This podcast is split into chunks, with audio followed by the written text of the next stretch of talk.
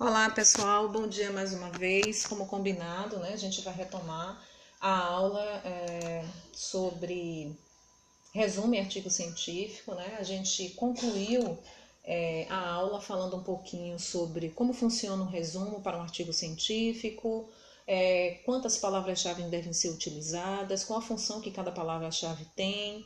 Eu li alguns resumos, resultado de trabalhos publicados em livro, no caso em uma revista, não é? E aí a gente vai retomar esse assunto, mas a gente vai se voltar um pouco mais para falar sobre gênero e discurso, né? Na língua portuguesa. E para começar, eu vou recorrer aos principais é, teóricos que falam a respeito dos gêneros textuais versus gênero do discurso, que é o Marcuski, que é um linguista muito conhecido, né? E tem também o Bakhtin, né? Então a gente vai falar um pouquinho desses autores que falam muito sobre o gênero do discurso para que a gente compreenda.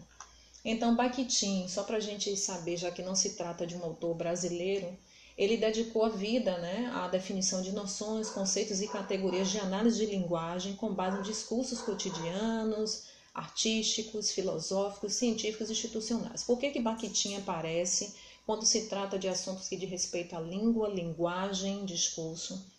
Não é? Porque ele é um cara que começou a formular, postular é, questões, né, teorias a respeito uh, de como a língua, a linguagem, o vocabulário é empregada, se ela é empregada de maneira coordenada, articulada, né? E aí eu vou ler um dos postulados de Bakhtin, que foi citado por Marcuse, que é um autor brasileiro. O gênero discurso em Bakhtin são formas históricas, características de enunciados, e não tipos abstratos e formas de textos. Para ele, o texto, oral ou escrito, é uma unidade que ocorre na realidade imediata que é analisável, não no domínio formal da língua. Então, Bakhtin achava que o, o discurso, o gênero de discurso, são formas históricas, ele se funciona lá desde a história do indivíduo, né, que cada enunciado, cada palavra dita, né, não são coisas abstratas, soltas, né? E que o texto, quer seja oral ou escrito, é uma unidade que ocorre na realidade imediata, que se pode ser analisado, tá bom? E ele dizia que, de certa forma, os, o texto e os gêneros, né, os gêneros de uma maneira geral, não são objetos da linguística. A linguística é a ciência que estuda a linguagem, ela estuda a linguagem do ponto de vista macro e micro. Né? Ele dizia que só se ocupava de aspectos formais da língua, ele dizia isso. Que os textos e os gêneros textuais, gênero discurso, se ocupava da parte formal da língua, e tem a ver com a gramática, vamos dizer assim. Então, vamos relembrar um pouquinho o que seria texto e discurso. Como é sabido, já foi dito em algumas aulas nossas, que a origem da palavra texto, né, ela vem do latim, que significa texere, construir e tecer, tá? Então, construir para que um texto ele funcione, a gente precisa, obviamente, construir tecer. Tecer no sentido como se fosse uma costura mesmo, que a palavra tecer lembra costurar. Então, há quem diga que a formação e a construção de um texto ele funciona como uma grande teia, ou até mesmo uma coxa de retalhos. Mas vocês podem ter visto essa expressão coxa de retalhos para dizer, ah, esse texto está tão construído como se fosse um emaranhado de coisas. Foram criando-se pedaços, porque coxa de retalho é isso, é um pedaço de um tecido com outro, de várias cores, várias formas, várias texturas. Mas que seja uma coxa de detalhe, mas que cada palavra e seu sentido deva ser feito e pensado de maneira ordenada, articulada. Um texto, ele só é texto quando a gente consegue, do ponto de vista mesmo da língua, né, articular bem as nossas ideias, cada palavra está relacionada com a outra, nada solto. Por exemplo, quando a gente faz uma leitura de um texto, ou com a linguagem rebuscada demais, complexa, difícil, a gente se atrapalha naquele texto, mas você diz é complexo, é difícil, mas está bem escrito, né? Essa pessoa sabe escrever bem. Tem gente que diz, ah, ele escreve bonito, fala bonito. Na verdade, não deveria ser o termo fala bonito ou escreve bonito. Escreve bem, de maneira articulada, ordenada, cada palavra tem relação com uma outra, as coisas não estão soltas.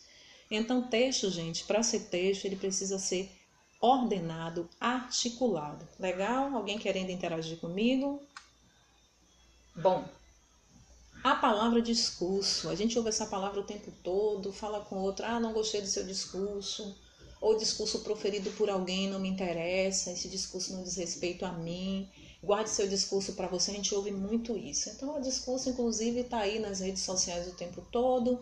É o discurso que é associado à figura de um político, de um partido, é o discurso proferido, sei lá, pelas academias, é o discurso da imprensa, das mídias, enfim. A palavra, gente, é discurso, ela vai adivinha, ela vem, advém né, de um pensamento coletivo. Ah, mas sou eu quem estou construindo esse discurso, eu, um ser individual mas ele surge, é resultado, minha gente, de uma construção de ideias que se formaram em um determinado contexto de ideias comuns e foram compartilhadas. Você compartilha com o outro aquilo que você pensa, aquilo que você está analisando, aquilo que você sente. Então, essa relação, ó, a interlocução, uma pessoa com a outra, que é ali que vai se formando os discursos. Porque os indivíduos, eles não se, se realizam enquanto indivíduos sozinhos, ele precisa do outro, né? Como diz Gonzaguinha numa música, nós somos a soma de tantas outras pessoas, então eu também sou resultado um pouco do outro, o outro é um resultado um pouco de mim. Embora a gente seja indivíduos, né, tem sua individualidade, enfim. É importante salientar também que o texto, minha gente, é uma forma concreta do nosso discurso. A gente vai proferir o discurso, né, ou a gente vai lá fazer o nosso texto escrito, tal, mas que o texto, ele é uma forma concreta do discurso tá? Então, através de linguagem, quer seja verbal ou não verbal, ela se apresenta na música, na literatura e até em outros gêneros textuais, tá?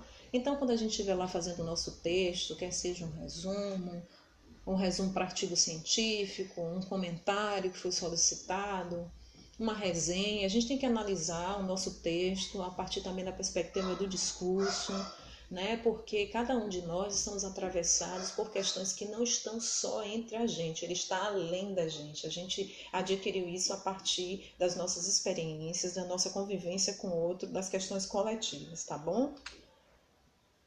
Como se caracteriza o discurso? Como é que a gente pode dizer que o discurso se forma? Bom, o discurso ele vai apresentar diferentes ideologias, tá? Como o próprio nome já sugere, ideologia, logia seria o estudo das ideias, né, da forma de pensar. Tem a ver com diferentes possibilidades também de posicionamento político, tá? É assim que se forma também o discurso. Vai representar também diferentes valores, princípios, quer sejam valores morais ou não, mas vai se formar comportamentos, e esses comportamentos que perpassam o texto podem ser notados e sentidos num contexto social. O que significa dizer isso?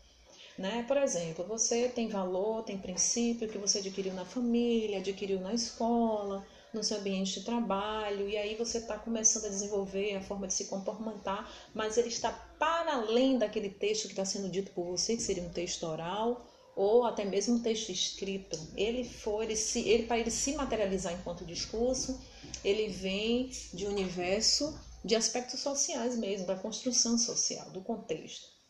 É, o discurso também se relaciona, minha gente, com a história, como havia dito Bakhtin, com a cultura. Logo podemos inferir, concluir que o discurso é algo que está na esfera macro do pensamento.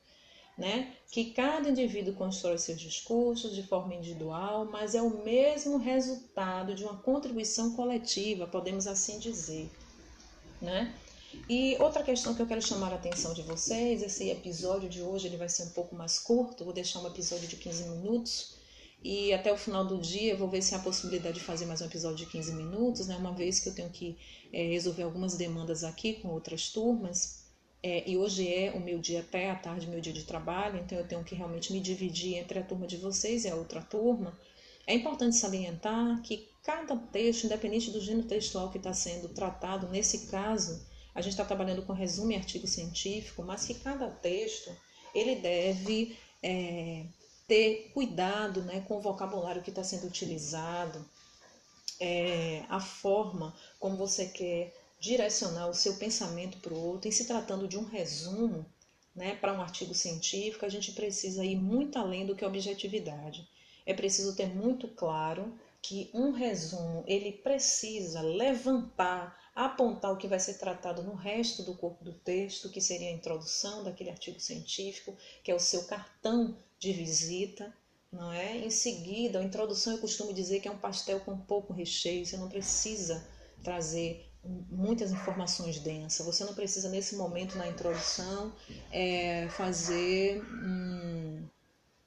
ter um aporte, trazer todo o aporte teórico para embasar o seu texto na introdução. Você vai desenvolver isso a partir da discussão, já que metodologia é uma outra, é, uma outra questão aí. De qualquer forma, a linguagem, vocabulário utilizado tem que ser feito com muito cuidado.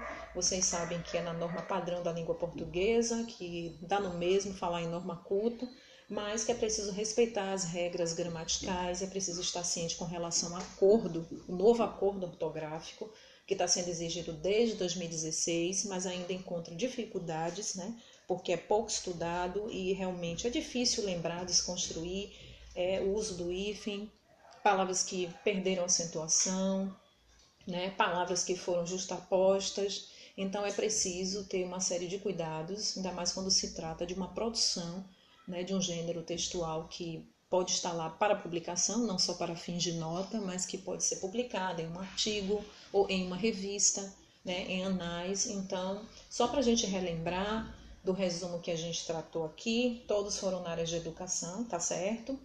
É, resumo, como se sabe, a quantidade de caracteres é determinada, no caso se for para publicação, é preciso ter esse cuidado também, que as palavras fágil, elas não podem fugir do que está no resumo, que às vezes tem 250 caracteres, tem resumo que pede até mil caracteres, quando é para grandes eventos, mas de qualquer forma, você, além da objetividade, tem que ser bem, como é que eu posso dizer, tem que saber se apropriar de cada palavra que está sendo dita e saber que essa palavra, essas palavras-chave, elas vão aparecer na introdução de maneira fluida e muito clara para que quem leia não encontre contradição nem lacunas. Né? Só para relembrar aqui é, do resumo que foi publicado,